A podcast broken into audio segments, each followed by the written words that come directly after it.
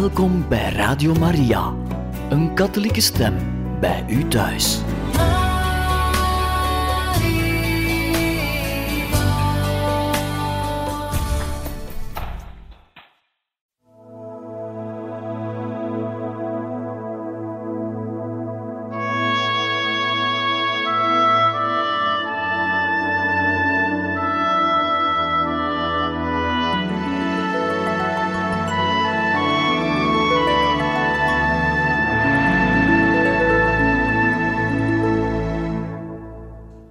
Luisteraars van Radio Maria, welkom in het programma Heiligen Getuigen, waarin we weer verder lezen uit het levensverhaal van de heilige zuster Faustina.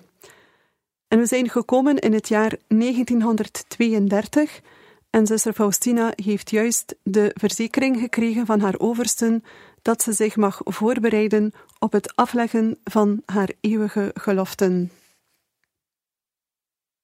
Faustina kwam in november 1932 in Warschau aan om aan haar derde proeftijd te beginnen. Na een hartelijke ontmoeting met de oversten gehad te hebben, ging ze een ogenblik de kleine kapel binnen. Plotseling vervulde Gods tegenwoordigheid haar ziel, en zij hoorde de woorden: Mijn dochter, ik verlang dat je hart gevormd wordt naar het voorbeeld van mijn barmhartig hart. Je moet helemaal doordrenkt zijn van mijn barmhartigheid. Omdat Faustina dat jaar nog geen retraite gehouden had, regelde de novice-meesteres Margaret het zo dat ze eerst een driedaagse retraite zou houden. Er was in Valendov een achtdaagse retraite aan de gang en daar moest zij gebruik van maken. Maar omdat een zekere zuster er erg op tegen was dat ze daarheen zou gaan, was het toen weer niet meer zo zeker dat Faustina naar Valendov op weg zou gaan. Na het avondeten tijdens haar aanbidding van vijf minuten zei Jezus haar: Mijn dochter, ik bereid vele genaden voor je voor, die je gedurende deze retraite, waar je morgen aan zult beginnen, zult ontvangen. Toen zij Jezus vertelde dat de retraite al begonnen was en dat ze er niet naartoe zou gaan, antwoordde Jezus: Maak je klaar om erheen te gaan, want u zult morgen aan de retraite beginnen. Wat je vertrek aangaat, ik zal dat met je oversten regelen.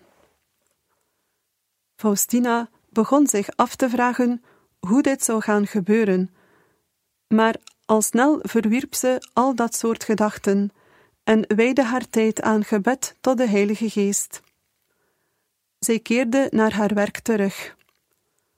Spoedig riep de generaal-overste, moeder Michaela, haar en zei: Zuster, je zult vandaag naar Valendov gaan met moeder Valeria, zodat je morgen met de retraite kunt beginnen. Gelukkig is moeder Valeria net hier en kunnen jullie samen gaan. In minder dan twee uur kwamen ze in Valendov aan.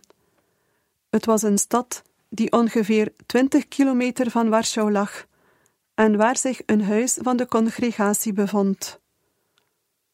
Toen de zuster, die haar deelname aan de retraite zo sterk had tegengewerkt, haar zag, verborg ze haar verbazing en ontevredenheid niet. Maar Faustina maakte hartelijk een buiging voor haar en ging naar de kapel om Jezus om aanwijzingen te vragen hoe ze zich tijdens deze retraite moest gedragen. Tijdens hun gesprek zei de Heer Jezus haar dat deze retraite een beetje van de andere zou verschillen. Hij zei: Je zult er naar streven een diepe vrede te behouden met betrekking tot je omgang met mij. Ik zal alle twijfels in dit opzicht wegnemen.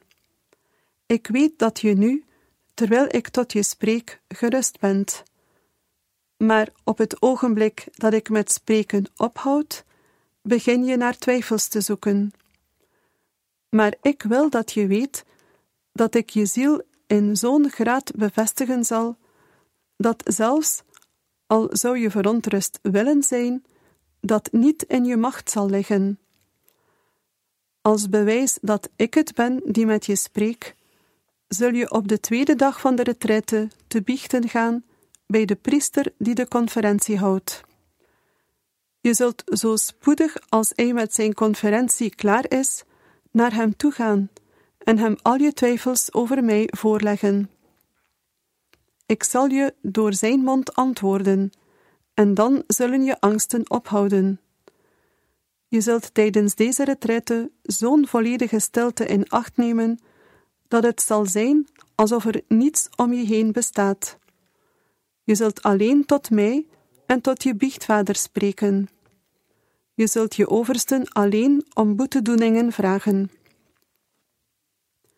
De eerwaarde pater Edmund Elter, een Jezuïet, de priester die de retraite gaf, was een zeer geleerde man. Hij was professor in de ethiek aan de Gregoriana in Rome, maar hij verbleef toen ter tijd in Warschau en gaf retraites aan religieuzen. Faustina beschreef hem als iemand van wie een diep geestelijk leven afstraalde. Zijn optreden getuigde van zijn geestelijke grootheid. Versterving en inkeer kenmerkten deze priester, schreef ze in haar dagboek.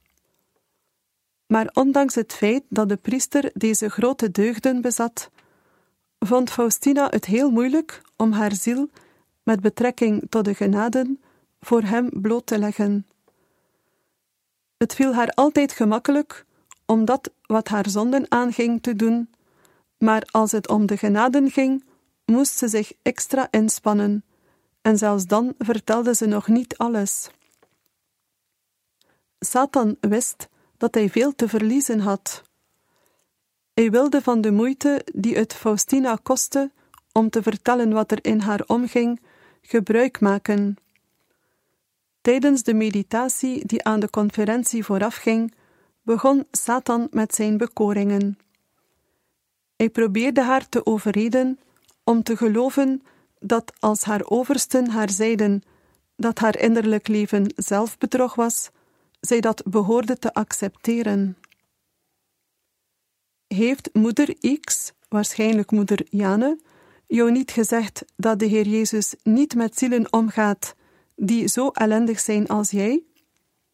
De biechtvader gaat je hetzelfde vertellen. Waarom zou je met hem over al die dingen spreken?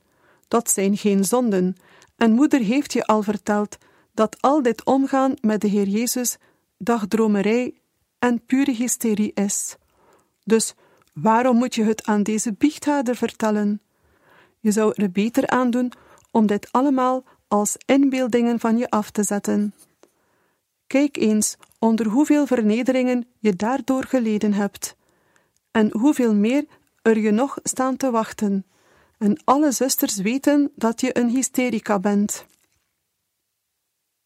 In antwoord hierop zei ze inwendig: Jezus. Op dat moment kwam de priester binnen en begon hij met de conferentie. Hij sprak maar kort. Het was alsof hij haast had. Toen ging hij de biechtstoel binnen. Omdat zij zag dat geen van de zusters een stap in de richting van de biechtstoel zette, sprong Faustina op van haar knielbankje, en ogenblikkelijk was ze in de biechtstoel. Ze had geen tijd om met zichzelf te overleggen. In plaats dat ze ermee begon haar vroegere twijfels uit te spreken, begon ze over de bekoringen die ze zojuist meegemaakt had. De biechtvader begreep de hele situatie onmiddellijk en zei tegen haar: Zuster, je wantrouwt de Heer Jezus omdat Hij je zo vriendelijk behandelt. Wel, zuster, heb volkomen vrede. Jezus is je meester en jouw omgang met Hem is geen dagdromerij, hysterie of inbeelding. Weet dat je op de goede weg bent. Probeer alsjeblieft trouw te zijn aan deze genaden. Het staat je niet vrij om ze te ontlopen. Je hoeft je oversten helemaal niet over deze inwendige genaden te vertellen, zuster, tenzij de Heer Jezus je duidelijk gelast om dat te doen. Zelfs dan behoor je eerst met je biechtvader te overleggen. Maar als de Heer Jezus iets uitwendigs vraagt, behoor je in dit geval, nadat je je biechtvader geraadpleegd hebt, wat hij van je gevraagd heeft ten uitvoer te brengen, ook al kost je dit heel veel. Aan de andere kant moet je alles aan je biechtvader vertellen. Er is absoluut geen andere weg die je kunt inslaan, zuster. Bid dat je een geestelijk leidsman mag vinden, want anders zul je deze grote genade van God verspillen. Ik herhaal het je nog een keer. Wees gerust, je bent op de goede weg. Schenk geen aandacht aan iets anders, maar wees, ongeacht wat iemand ook over je zegt, altijd trouw aan de Heer Jezus. Juist met zulke ellendige zielen gaat de Heer Jezus op deze vertrouwelijke manier om. Hoe meer je jezelf vernedert, des te meer zal de Heer Jezus zich met jou verenigen. Toen zij uit de biechtstoel kwam, vervulde zo'n onbeschrijfelijke vreugde haar ziel, dat ze niet bij de zusters wilde zijn. Ze trok zich op een afgelegen plekje in de tuin terug, omdat ze het zich daar kon veroorloven haar hart voor God uit te storten. De tegenwoordigheid van God vervulde haar, en in één ogenblik was heel haar eigen nietigheid in God verzonken. Op hetzelfde moment voelde ze, of beter gezegd, onderscheidde ze de drie goddelijke personen die in haar woonden. Zoals Jezus voorzegd had, was er zo'n grote vrede in haar ziel dat zij er verbaasd over stond dat ze zoveel bange twijfels had kunnen hebben. Aan het einde van die retraite nam ze twee besluiten: trouw te zijn aan haar innerlijke ingevingen, zelfs al zou ze er geen besef van hebben hoeveel het haar zou gaan kosten, en niets op haar eigen houtje te doen zonder eerst haar biechtvader te raadplegen. Op de laatste dag van de retraite was haar geest vanaf het moment dat ze wakker werd in God verzonken. Tijdens de heilige mis ervoer ze de grootst mogelijke liefde voor hem. Nadat ze haar geloften vernieuwd had en de heilige communie had ontvangen, zag zij de Heer Jezus, die vriendelijk tegen haar zei: Mijn dochter, kijk naar mijn barmhartig hart. Zuster Faustina schreef: Toen ik mijn blik op het allerheiligste hart vestigde, kwamen er dezelfde lichtstralen uit voort, die op de afbeelding als bloed en water voorgesteld worden. Ik begreep hoe groot de barmhartigheid van de Heer is. Jezus zei opnieuw vriendelijk tegen mij: Mijn dochter, spreek tot de priesters over deze onbegrijpelijke barmhartigheid van mij. De vlammen van de barmhartigheid verteren mij. Ze roepen er luid om gebruikt te worden. Ik wil ze blijven uitgieten op de zielen. De zielen willen gewoon niet in mijn goedheid geloven. Jezus was in een ogenblik verdwenen, maar gedurende die hele dag bleef haar geest in de merkbare aanwezigheid van God verzonken, ondanks het geroezemoes en gebabbel om haar heen, dat gewoonlijk na een retraite volgt. Alhoewel ze uitwendig aan de gesprekken deelnam en ze zelfs het huis van de congregatie voor meisjes in Derdi, dat maar een kilometer van Valendov lag, bezocht, verstoorde niets haar innerlijke rust. Haar geest had zich in God verloren.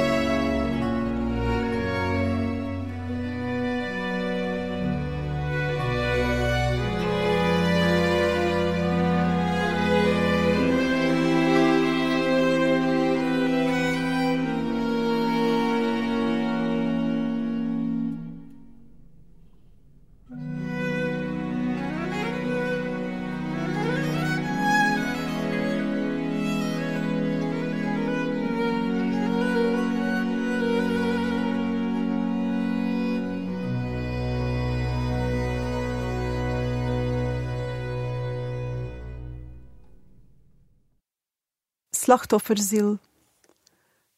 De derde proeftijd begon officieel op 1 december 1932.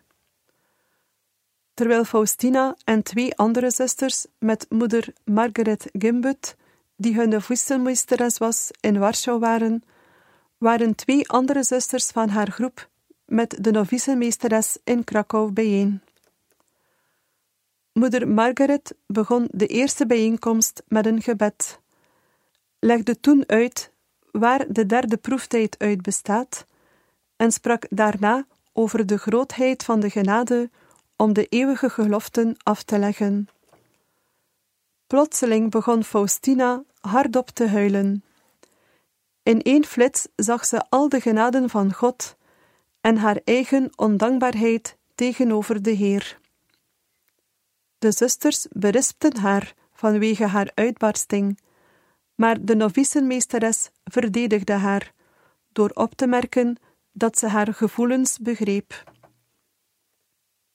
Na de vergadering ging Faustina naar het heilige sacrament om er Gods barmhartigheid af te smeken.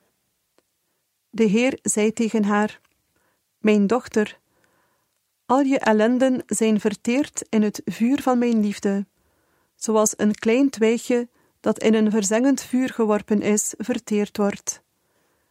Maar door jezelf op deze manier te vernederen, trek je voor jezelf en voor andere zielen een hele zee van mijn barmhartigheid aan. Zij antwoordde: Jezus, vorm mijn arme hart naar uw goddelijk welbehagen. Tijdens de proeftijd behoorde het tot haar werkzaamheden om een andere zuster te helpen in de kleedkamer. Het was hun taak om de kleding en het linnengoed dat van de wasserij terugkwam te inspecteren. De dingen die kapot waren, moesten gerepareerd of nieuw genaaid worden. De karakters van deze twee zusters waren onverenigbaar, en het gevolg daarvan was dat er vaak wrijving ontstond. Toen Faustina ziek werd en op bed bleef, werd ze door haar medezuster als lui bestempeld. Hun functie bood aan hen beiden vele gelegenheden om zich in de deugd te oefenen. Gedurende deze hele tijd bad Faustina vurig dat God de priester, aan wie ze zou gaan meedelen wat er in haar ziel omging, licht zou geven. Ze vroeg aan de Heer haar genade te geven, zodat ze de diepste geheimen die er tussen haar en de Heer bestonden, tot uitdrukking zou kunnen brengen. Ze was bereid om de beoordeling van de priester te accepteren als die van Jezus zelf. Vanaf deze tijd begon ze er ook mee al de genaden inwendig te verbergen voor anderen en op de leidsman te wachten die de Heer haar zou sturen. In dezelfde tijd begon Jezus haar er klaar voor te maken een slachtofferziel te worden. Dat is iemand die zich opoffert om zielen te redden, vooral zielen van zondaars. Het is dus geen wonder dat zij bad. O mijn Jezus, U bent het leven van mijn leven. U weet maar al te goed dat ik naar niets anders verlang dan naar de eer van Uw naam, en dat de zielen Uw goedheid zullen leren kennen. Waarom ontlopen de zielen U, Jezus? Ik kan dat niet begrijpen.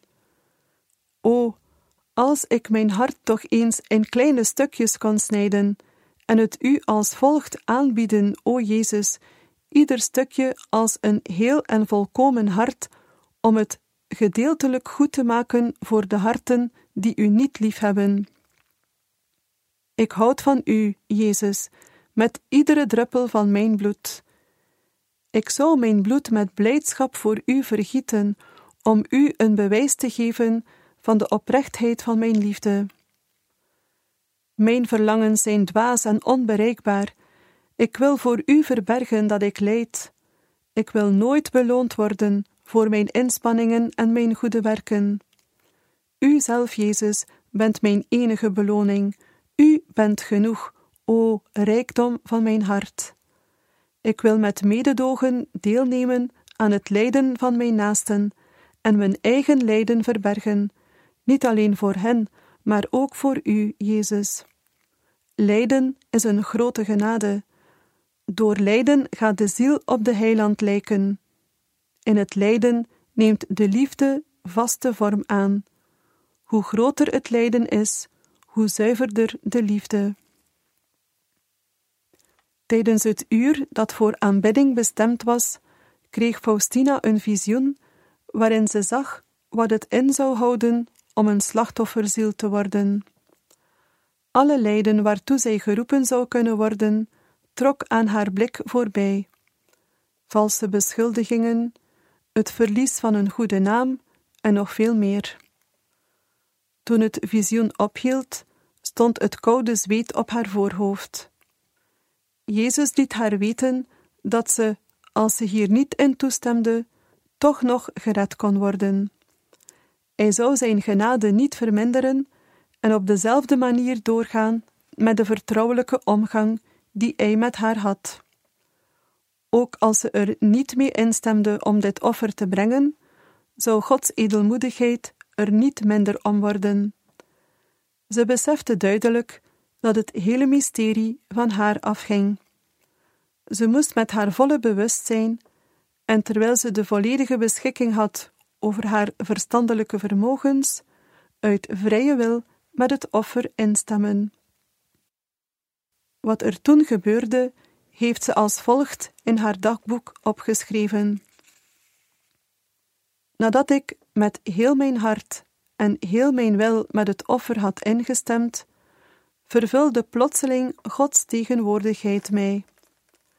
Mijn ziel werd in God ondergedompeld en werd door zo'n geluk overstroomd dat ik er nog niet het kleinste gedeelte van kan opschrijven.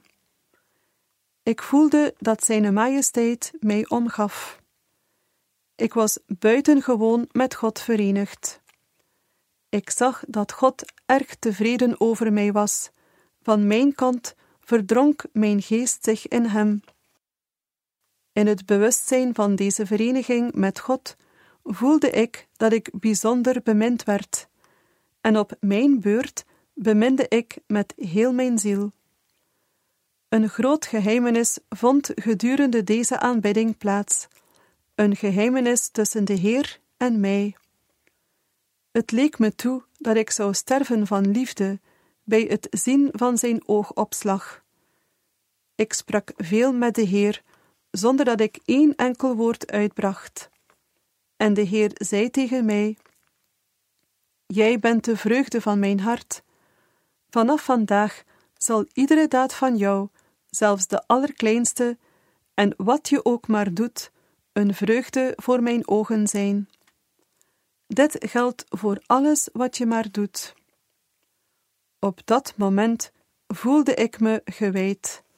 Mijn aardse lichaam was hetzelfde, maar mijn ziel was anders. God leefde er nu in met de volheid van zijn welbehagen. Dit is geen gevoel, maar een bewust ervaren realiteit, die door niets verduisterd kan worden. Tussen God en mij is een groot geheimenis tot stand gebracht. Onmiddellijk nadat zij de kapel verlaten had, overkwam het Faustina dat een zeker iemand haar een groot lijden en een vernedering aandeed. Van nu af aan ging er geen kleinigheid onopgemerkt voorbij. Ieder woord werd geanalyseerd, ieder stap die zij zette werd gadegeslagen. Zelfs de novicenmeesteres stond verbaasd over alles wat ze noodgedwongen moest verdragen. Maar Faustina schreef: Voor wat mij betreft, ik verheugde me hier diep in mijn ziel over, en ik was hier al heel lang klaar voor. Ik zie nu in dat een ziel niet veel uit zichzelf kan doen, maar met God kan ze alle dingen doen. Zie wat Gods genade kan doen.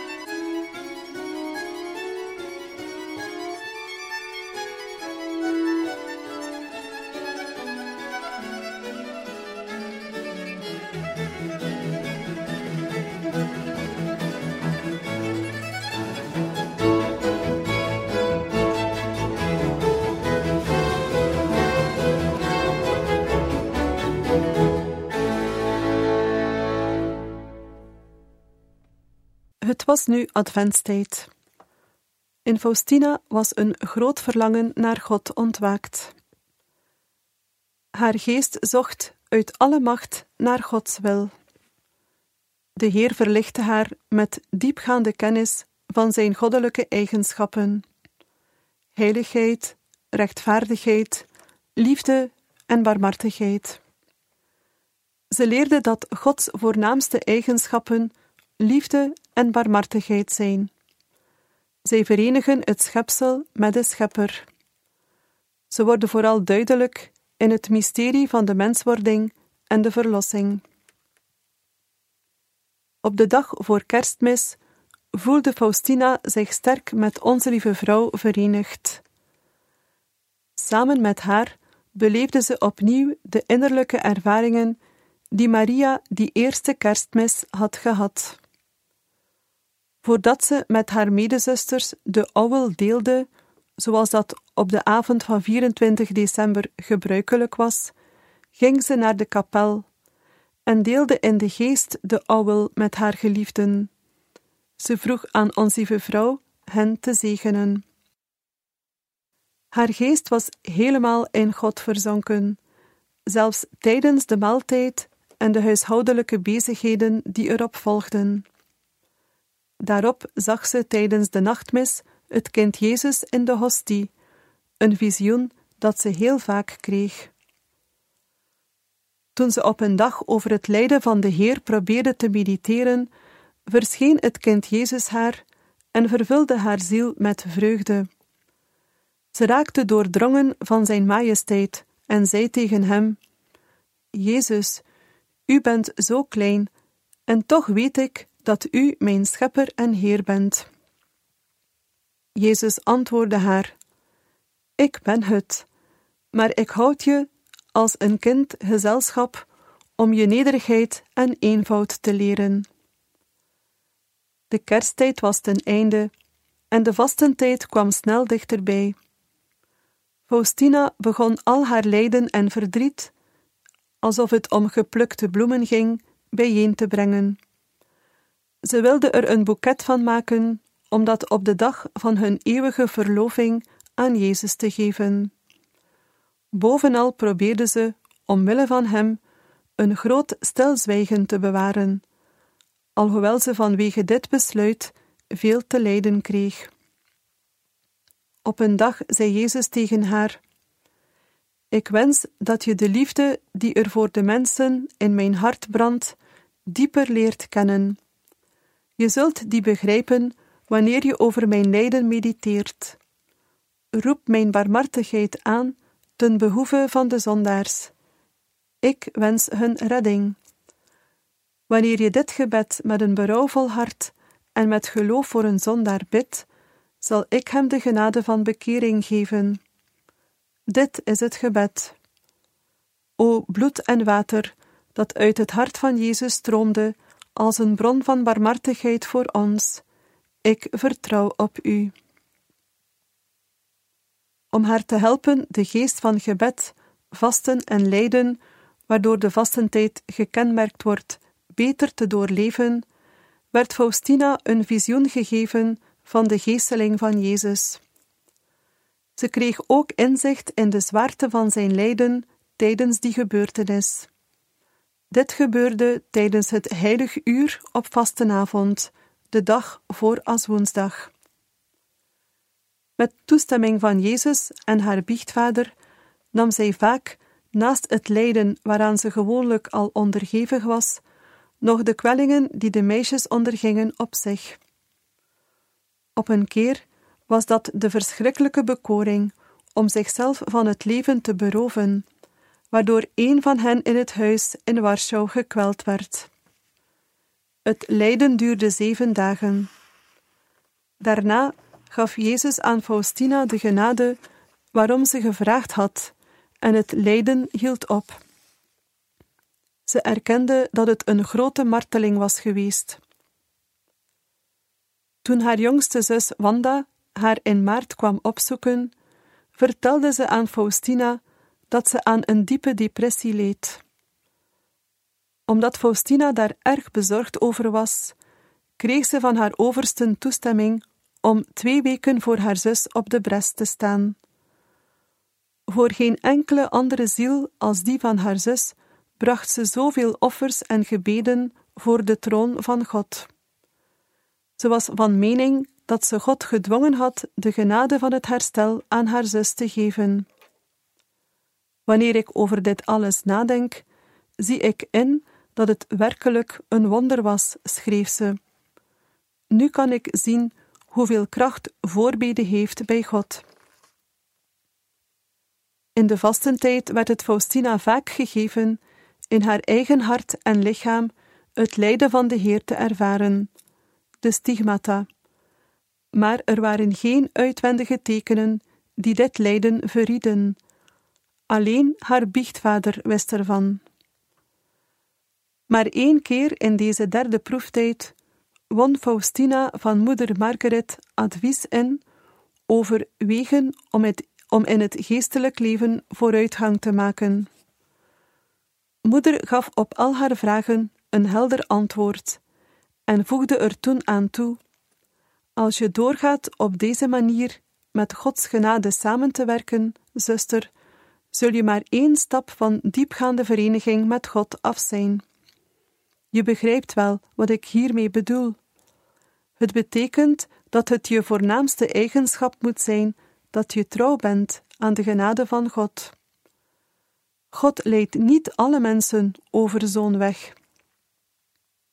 Faustina werd door deze vriendelijke woorden van haar novicenmeesteres bemoedigd en ging door met haar heldhaftige pogingen om de Heer te behagen.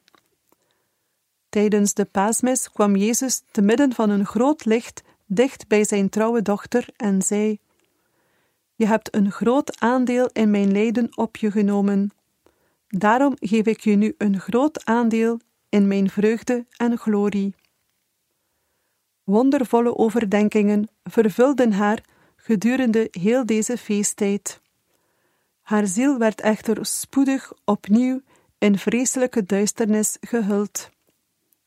De woorden van een biechtvader: Ik kan niet onderscheiden welke macht er in jou aan het werk is, zuster. Misschien is het God, misschien is het de kwade geest. Deden de twijfels die opnieuw opkwamen en die het haar zo moeilijk maakten, alleen maar toenemen.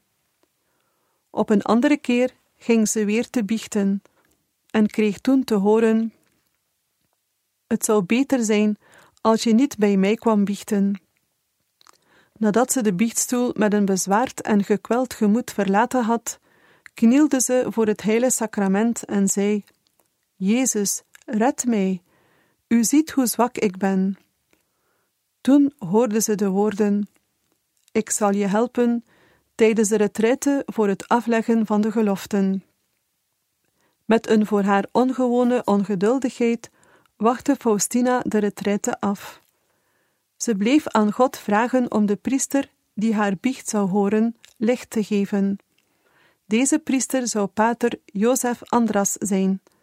Hij was een Jezuïet die aangesteld was om eens in de drie maanden de biecht te horen van de novicen in Lavgievniki. Hij oefende deze functie gedurende vele jaren naar tevredenheid uit. Beste luisteraars van Radio Maria, wij beëindigen voor vandaag het voorlezen uit het leven van de heilige zuster Faustina. Wij danken u heel hartelijk voor het luisteren en graag tot volgende keer.